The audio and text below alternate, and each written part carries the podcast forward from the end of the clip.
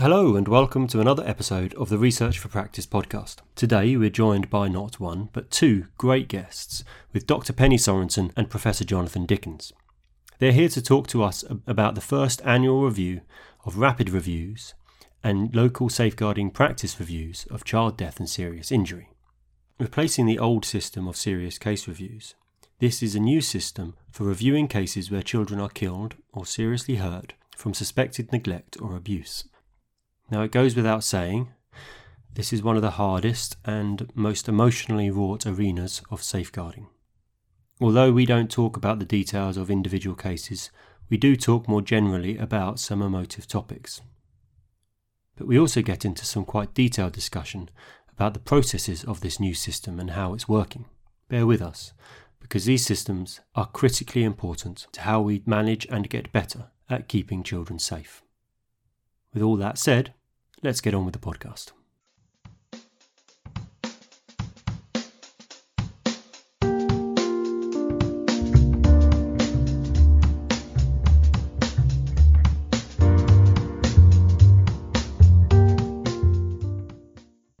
Hello, welcome Jonathan and Penny. It's really great to have you on the podcast.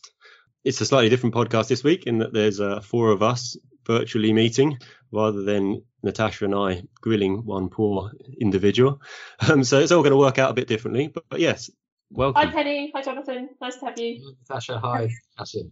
It's really nice to have you. And, and as Cassie said, this is um, a slightly different podcast because we've got two of you.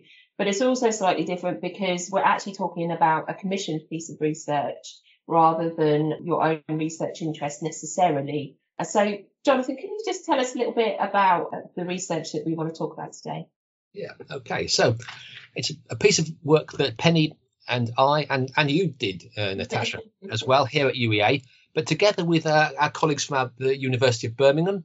So we also have Professor Julie Taylor, uh, Doctor Joe Garstang and Doctor Nutmeg-Hallett.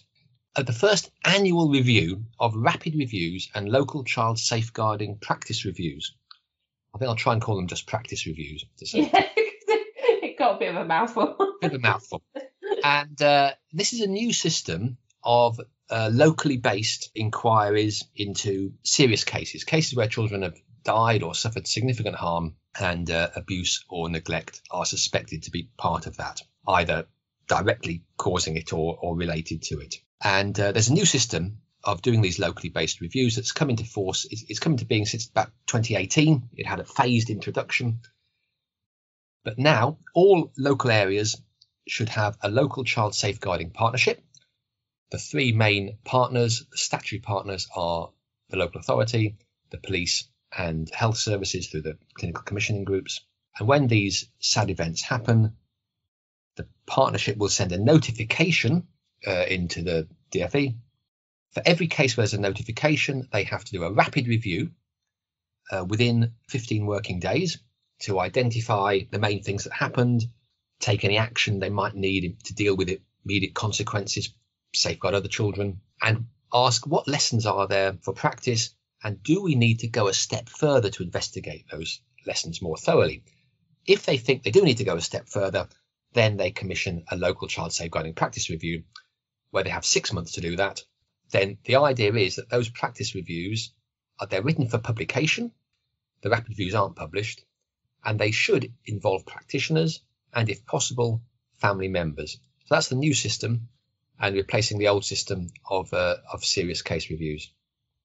So you obviously looked at those, the new system, but before we sort of go into that in more detail, can you tell us what prompted the change? Where was the need for it? Serious case reviews have been actually with us for a long time, since nineteen eighty-eight. That system was introduced. It's been uh, revised and adapted over the years. It's also, has to be said, been much criticised over the years. It's been criticised often for being overly descriptive. The reports they produce are very lengthy, criticised for being a very slow system, very expensive. And the lessons come round again and again. Oh, um, communicate better with children. Oh, exchange information better and so on. These sort of history of concerns came to a head in twenty sixteen. Sir Alan Wood was commissioned by the government to do a review of local child safeguarding boards and, as part of that, the serious case review system. And he recommended a new system, which has led to local child safeguarding partnerships, and this new system of rapid reviews and practice reviews. The idea is to focus on what new learning there is. Let's not repeat the same old lessons that we all know. Have the, the rapid review as a sort of filter, if you like. Not every case that has a rapid review needs to go to a practice review. Focus on the learning, be more analytic, less descriptive, and uh, let's get the lessons out more effectively. So, um, Penny, in effect, the team did a review of the reviews following a review um, and changes in legislation. So how did you go about that? What did you do? So it's sort of a three-step process. We were required to look at a twenty-five percent uh, sample of the rapid reviews. Um, those rapid reviews were selected to be representative by the panel, by the national panel. So that we ended up with one hundred thirty-five rapid reviews, eighty-one serious harm and fifty-four deaths. Then we also reviewed what turned out to be all of the practice reviews, the local child safeguarding practice reviews that had been completed by that date, which were only thirty-three. And we were expecting a lot more than that, but there, for some various reasons, uh, many of them hadn't been completed or, or published, so not available to us. We still looked at some that hadn't been published. So it was quite a small sample of, of the practice reviews. Of course, and of course, twenty twenty was a remarkable year. I think we have to always allow for that mm. as well. But uh, I think there were one hundred eighty-two serious notifications in twenty twenty. So we we were we would have expected ninety, and that was what the government, the D F E, and the national panel told us in the brief. And in fact, we got thirty-three. So that's quite a big falling off.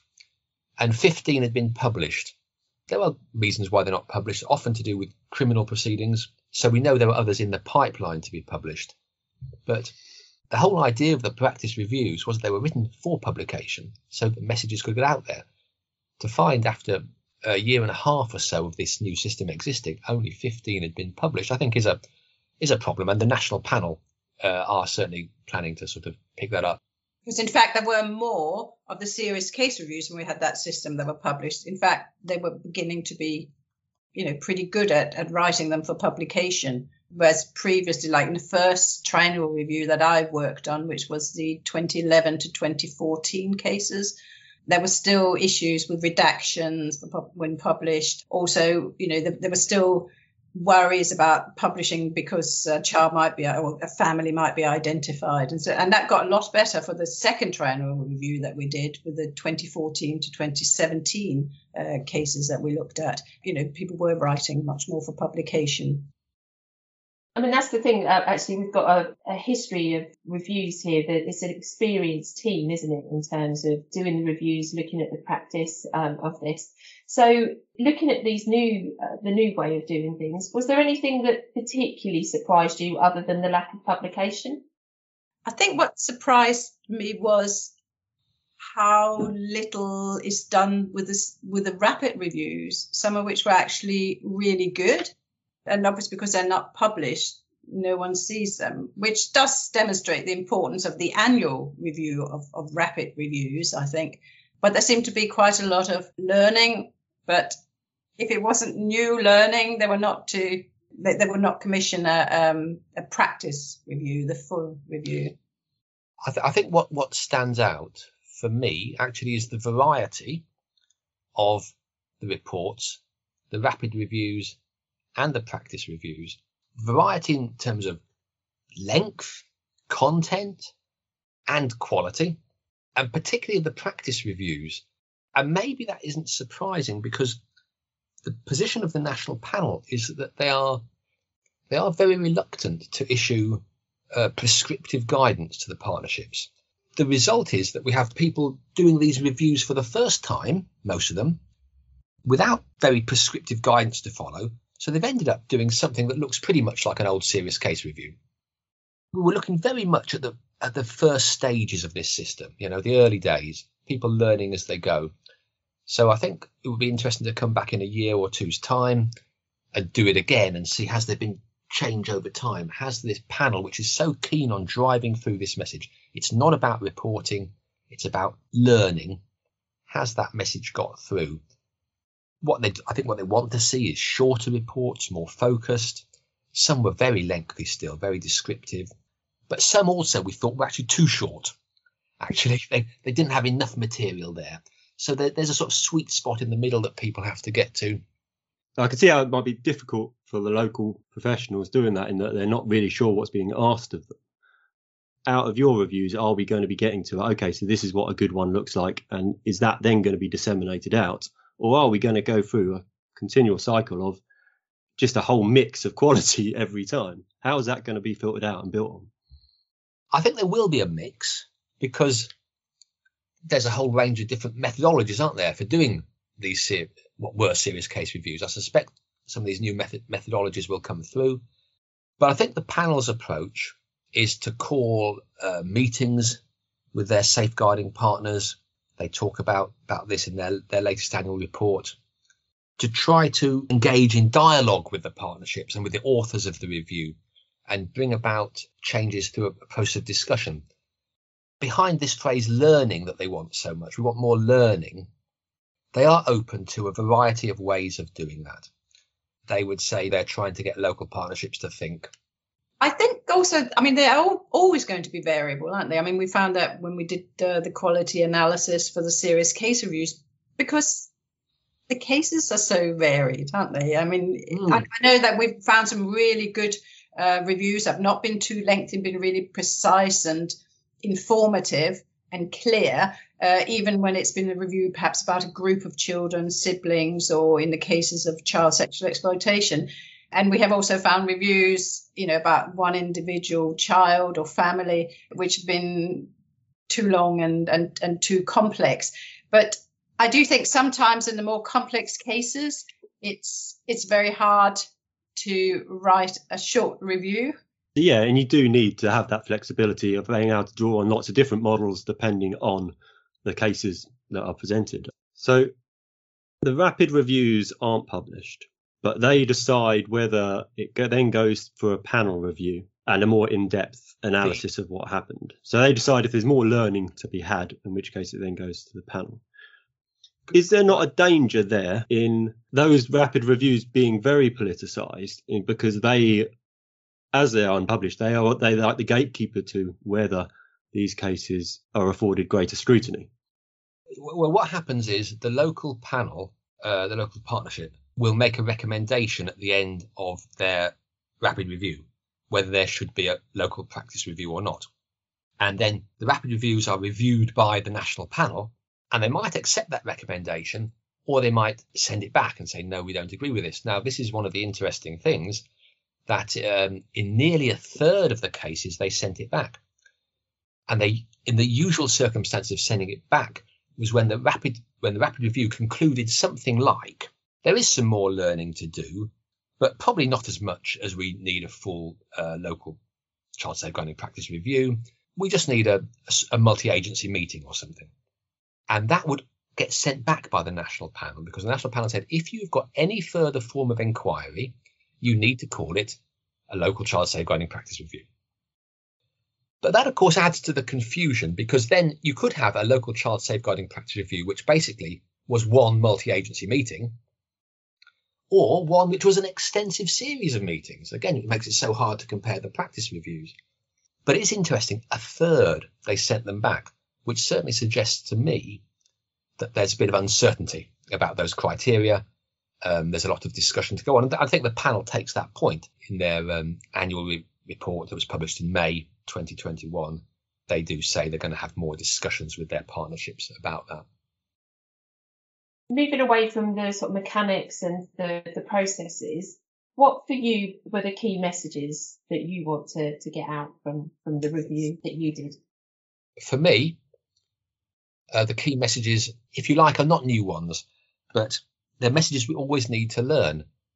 One is about understanding practice in context, the context of organisational pressures, of wider social policy demands as well. Those fundamental dilemmas of uh, supporting families and protecting children, of trusting families and using healthy scepticism or respectful uncertainty, all those words we see. Messages about interprofessional cooperation, and particularly, I think, messages about asking the second question. If a family isn't engaging, why? let's not, let's not just use that as an excuse to close the case too quickly. I did see some, some examples of that. If a young person is showing very troubled behaviour, there were examples of people thinking, well, that's just typical teenage behaviour, when in fact the child was really giving some, you know, some important clues to what they were experiencing and what they were going through. It is, it is about learning the messages that we all know, but it's about understanding them, not in a blaming way, not in an individualising way, contextualising that and trying to bring about improvements in practice through that sort of informed route rather than through a, a blaming and a finger wagging sort of route. Yeah, I, I just kind of feel like a common thread across all of these things, what we found is all about relationships. It's, you know, it's about professional relationships. It's about professionals' relationships with families. You know, so you're talking about perhaps someone not engaging, you know, is, is it because they haven't managed to get the time to build a relationship with a professional that's trying to support them? Um, and this sort of lack of communication between professionals, is it because professionals don't get the chance to get together, know each other, form relationships, so they know, you know, when when, when they contact someone, they can perhaps sometimes put a face to a voice and that that kind of thing. Um, so I think that's a lot about relationships, um, relationships between families and their children as well, which fitted under all of these things that that, that we found. I think, you know, about, you know, identification and referral was one of our themes. You know, how without understanding a family or understanding a child, um, how, how can you even start to think, how can you identify the problem? So perhaps like teachers, you know, get, getting a good relationships with, with their pupils.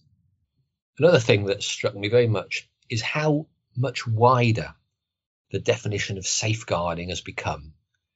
And I think, you know, our, our serious case review system over many years has really been built on a sort of picture of intrafamilial abuse. And actually what we're dealing with now and what the safeguarding system deals with now is a much, much wider range of the contextual factors with sexual exploitation, criminal exploitation, county lines, teenage suicides, trafficking. It's a much, much bigger picture. And that again makes the job, you know, much harder. And, and, and the systems, I think some of our systems are creaking a bit to deal with that broader, broader definition and broader approach. So I think that that's another factor we need to think about as well. Oh, I mean, that's interesting, isn't it, that you you said it's, it's a broader approach now. Um, and when you think of and reflect on like the care review that's happening at the moment, and the, the question around do you think safeguarding should be something separate to the wider children's system? I mean, what are your thoughts on that, bearing in mind what you've learned through doing this review of the rapid reviews and practice reviews?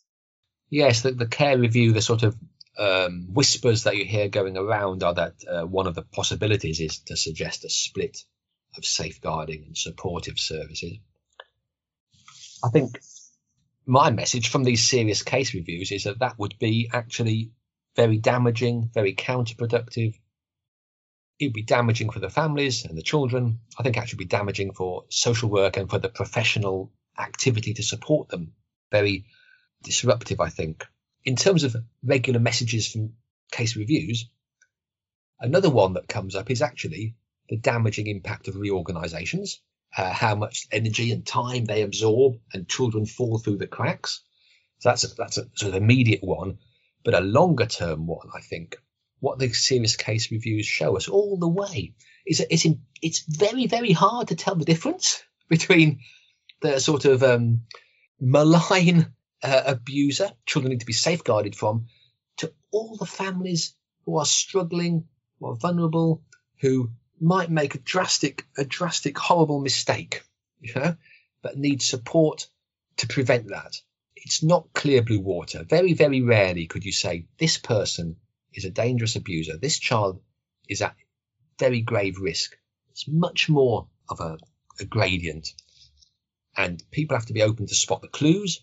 All workers, support workers need to be open, alert to the risks. But the safeguarding workers, people who are labelled safeguarding workers, also need to be skilled in the support and the clear thinking. I think trying to separate them is a, a false goal, a complete chimera, an illusion. that that would solve anything. I think it would really make things worse. So one of the things that um, struck me reading through a lot of these reports is the the word learning that keeps coming up, and training, and we need more learning, we need more training. And that's what we talked about a lot already this morning. How do you think we can do that? Because training comes up and that seems to always be the answer. But actually, if training was the answer, we wouldn't necessarily need more training. Where's the, where for you is the complexities in that, and what can we do to think differently about it? Well, I, I think that professionals actually already know a lot, a lot of the things that we're finding. It's it's not new necessarily to, you know, anyone who's been trained as a social worker or, or a health worker of some description, or police, you know, there's some sort of training in vulnerability and, and safeguarding. So I think maybe it's just not possible for everyone to know everything all the time.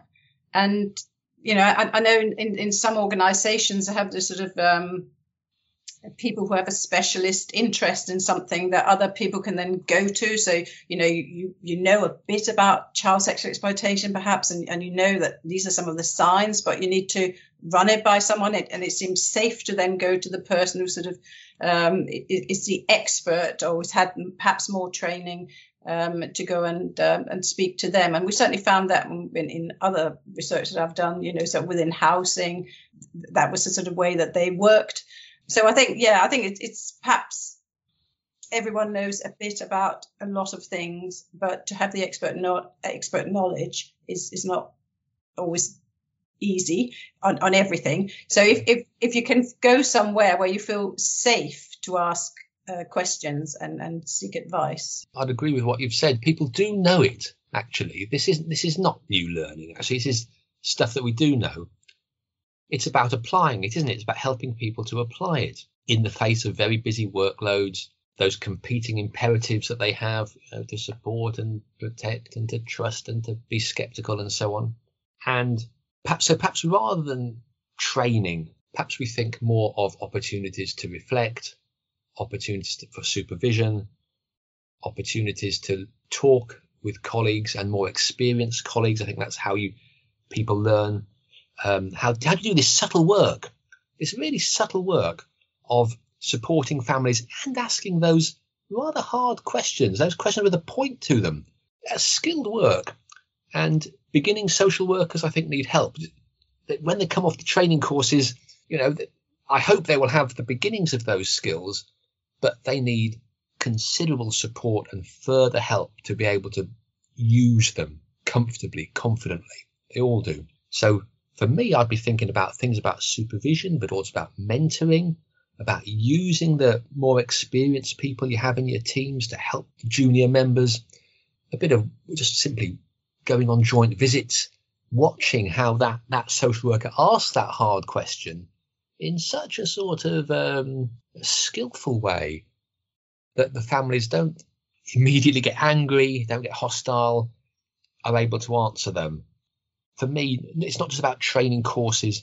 It's about that sort of learning in practice. That is the thing we need to be thinking about.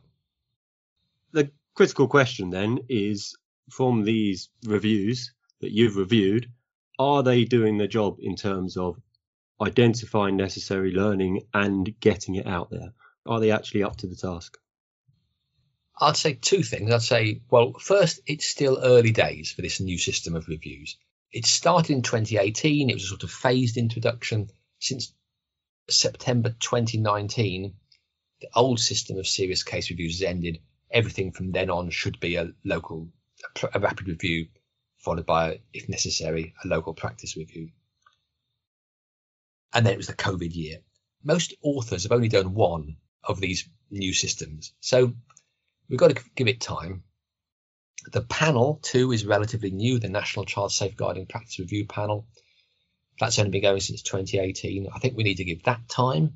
I think it is actually beginning to have an im- impact, actually. Building relationships with the local partnerships, driving through change. So it's early days. I think that's important to bear in mind. My second point, perhaps going back to what I've said before, is we've got to resist the idea that there are easy solutions out there, or even hard solutions out there.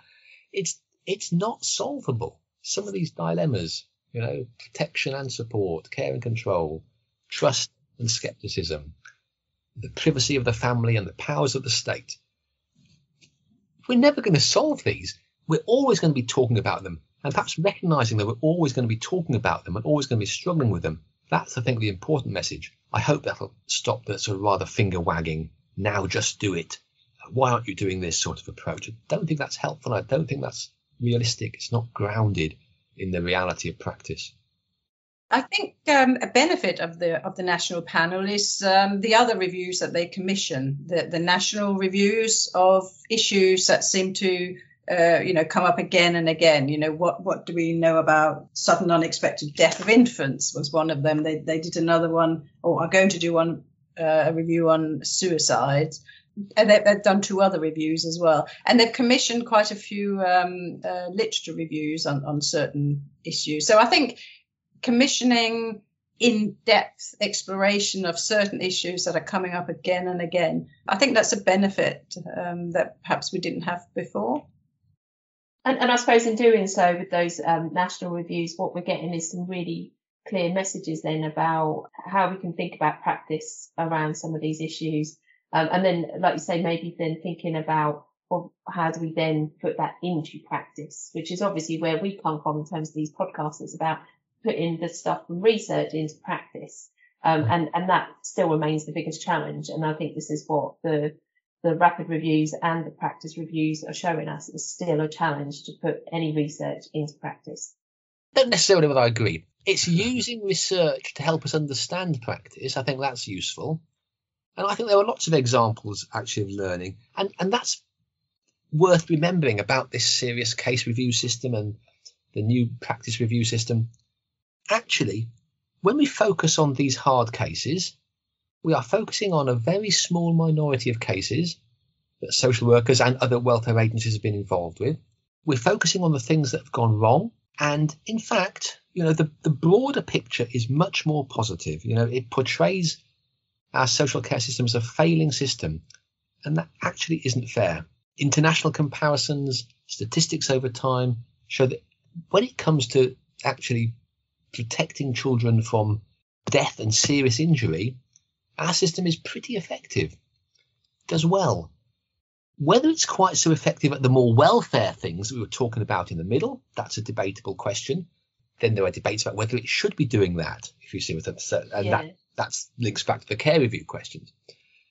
But I do worry that all the emphasis on these serious cases, I think, does portray uh, social work, particularly social work, because it's social work that takes the brunt of it, though social work, of course, isn't the only profession involved. But social work takes the brunt of these, and it, it portrays it as a failing system. And that isn't actually true and isn't helpful. And actually, that does bring me to another point that's in the report about finding good practice, and how do we do that, and what does that look like, and how do we then celebrate that? As you say, there are many of the uh, rapid reviews um, and, and the fuller practice reviews uh, indicated uh, lots of areas of what was termed good practice.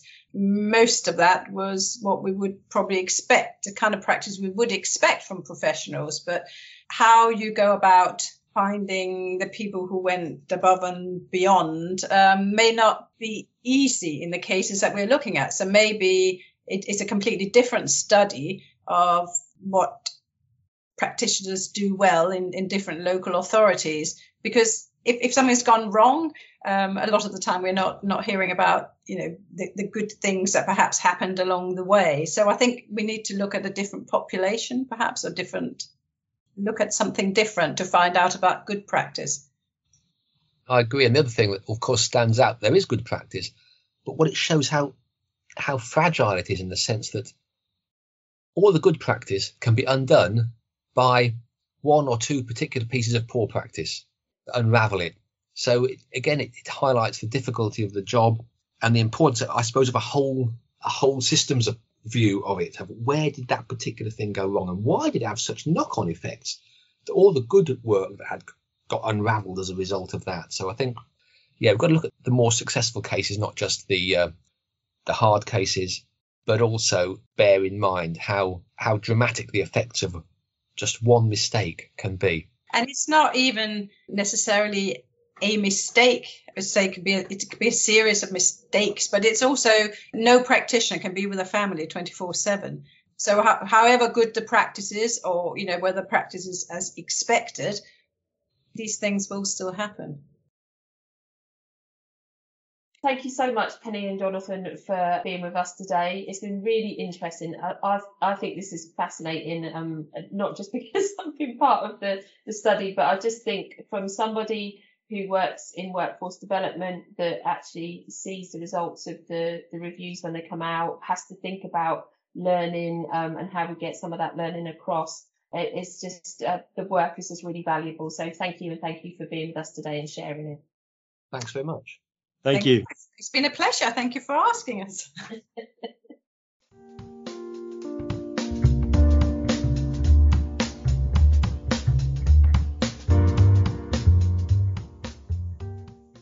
Our conversation today with Penny and Jonathan highlights the complexity of safeguarding work. The rapid reviews, the local children's safeguarding practice reviews, and the S C Rs before them all demonstrate that if we can learn anything, it is recognising the role everyone has in safeguarding children and young people. As Jonathan says, these are complicated areas of practice which are never going to be solved completely. The use of thresholds is already difficult for different professionals to manage and negotiate, as we can see in the rapid reviews and the practice reviews. The age-old issues of communication and referrals are seen throughout. However, a separation of safeguarding from the rest will only, in my view, exacerbate these issues, not solve them. And as Penny reminds us, most of the time, practitioners are managing to do their jobs well, despite the systemic issues they face. And yet we don't have an effective mechanism for learning from all of the good practice. So maybe we should be exploring this. For me, safeguarding, with its message of promoting welfare, underpins all the work that we do with children, young people and their families. I hope that the group conducting the review takes heed of the concerns and ideas of professionals and researchers alike, so that children and young people can receive seamless early support that listens to and appropriately responds to their needs. Thank you for listening.